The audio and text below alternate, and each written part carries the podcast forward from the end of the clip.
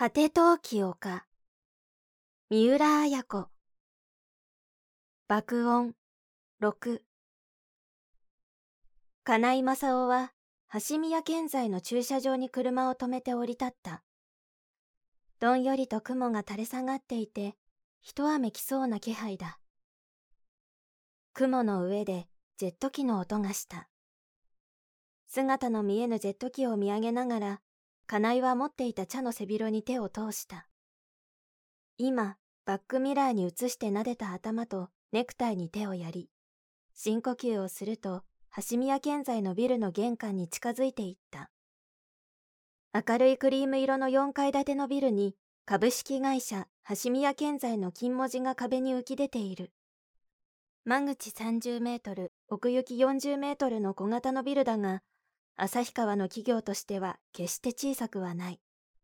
1階は建材陳列場となっており、片隅に事務室がある。事務室というよりは1階に働く従業員のたまり場でもあり、受付でもあった。2階に事務室、社長室、応接室などがあり、3階から上は貸しビルになっている。受付で名前を告げると、受付の若い女性は愛らしい糸切り場を見せて、社長がお待ち申しております。ご案内いたします。と、そばにいた事務員に目配せをした。髪を背まで垂らした女子事務員がキビキビと出てきて、エレベーターの前に案内した。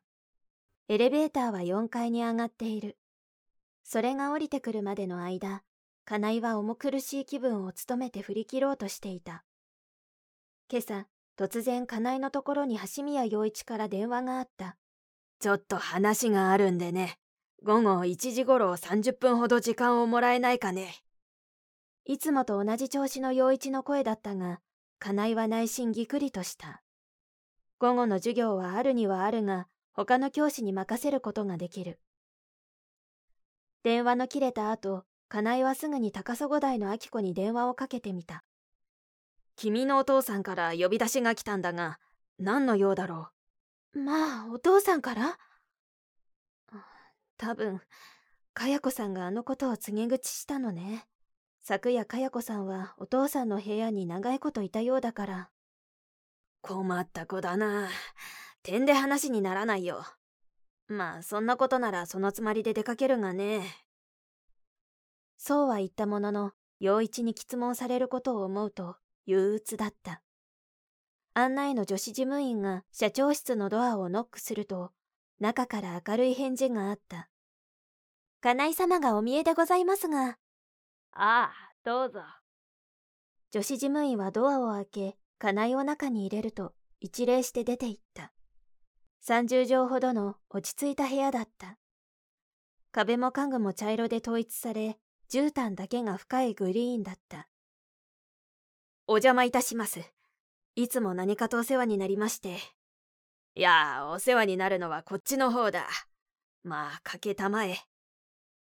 パイプをくゆらしながら、陽一は自分の椅子から立ち上がった。高砂台の自宅で会う時とは違って、ここにいる陽一はまさしく、橋宮建材の社長だった。単なる明子やかや子の父親ではなかった。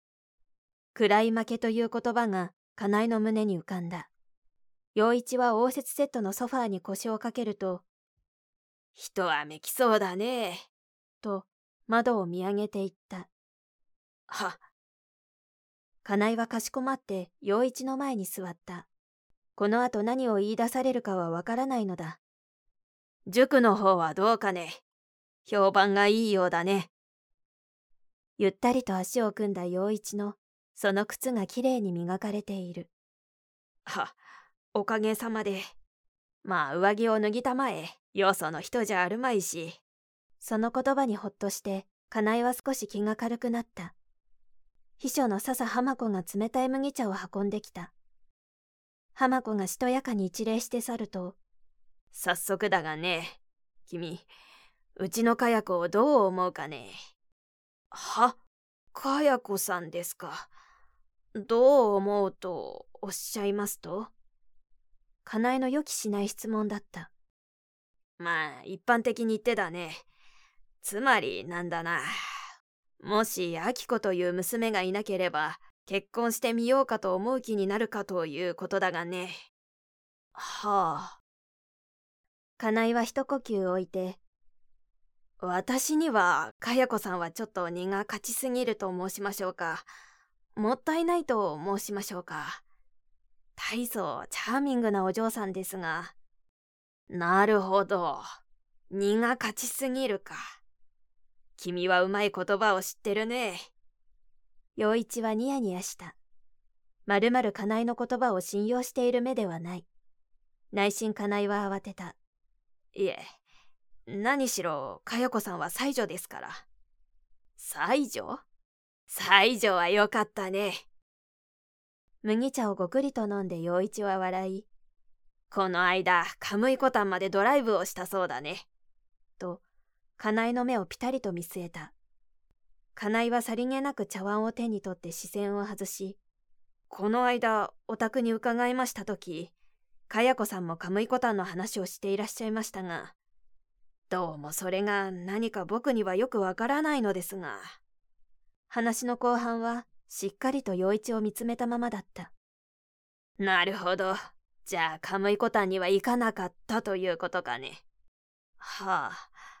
かやこさんは茶目っ気があって、時々。金井は微笑した。なるほどね。わかったよ。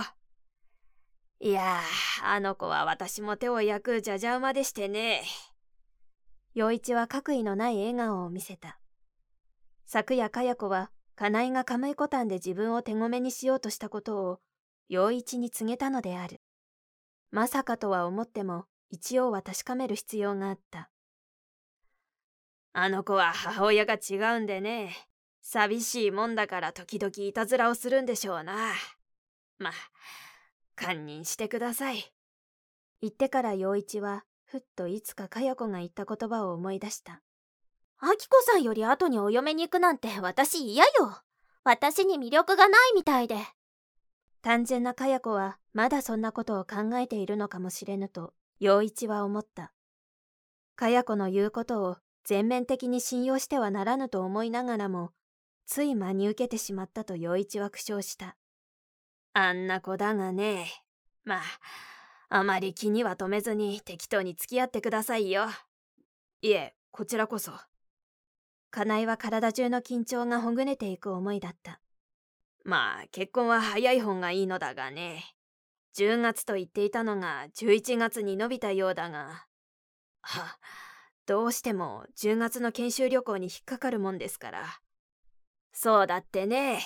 まあ、とにかくアキコは早く家を出たくてジタバタしているようだからね。陽一は豪快に笑った。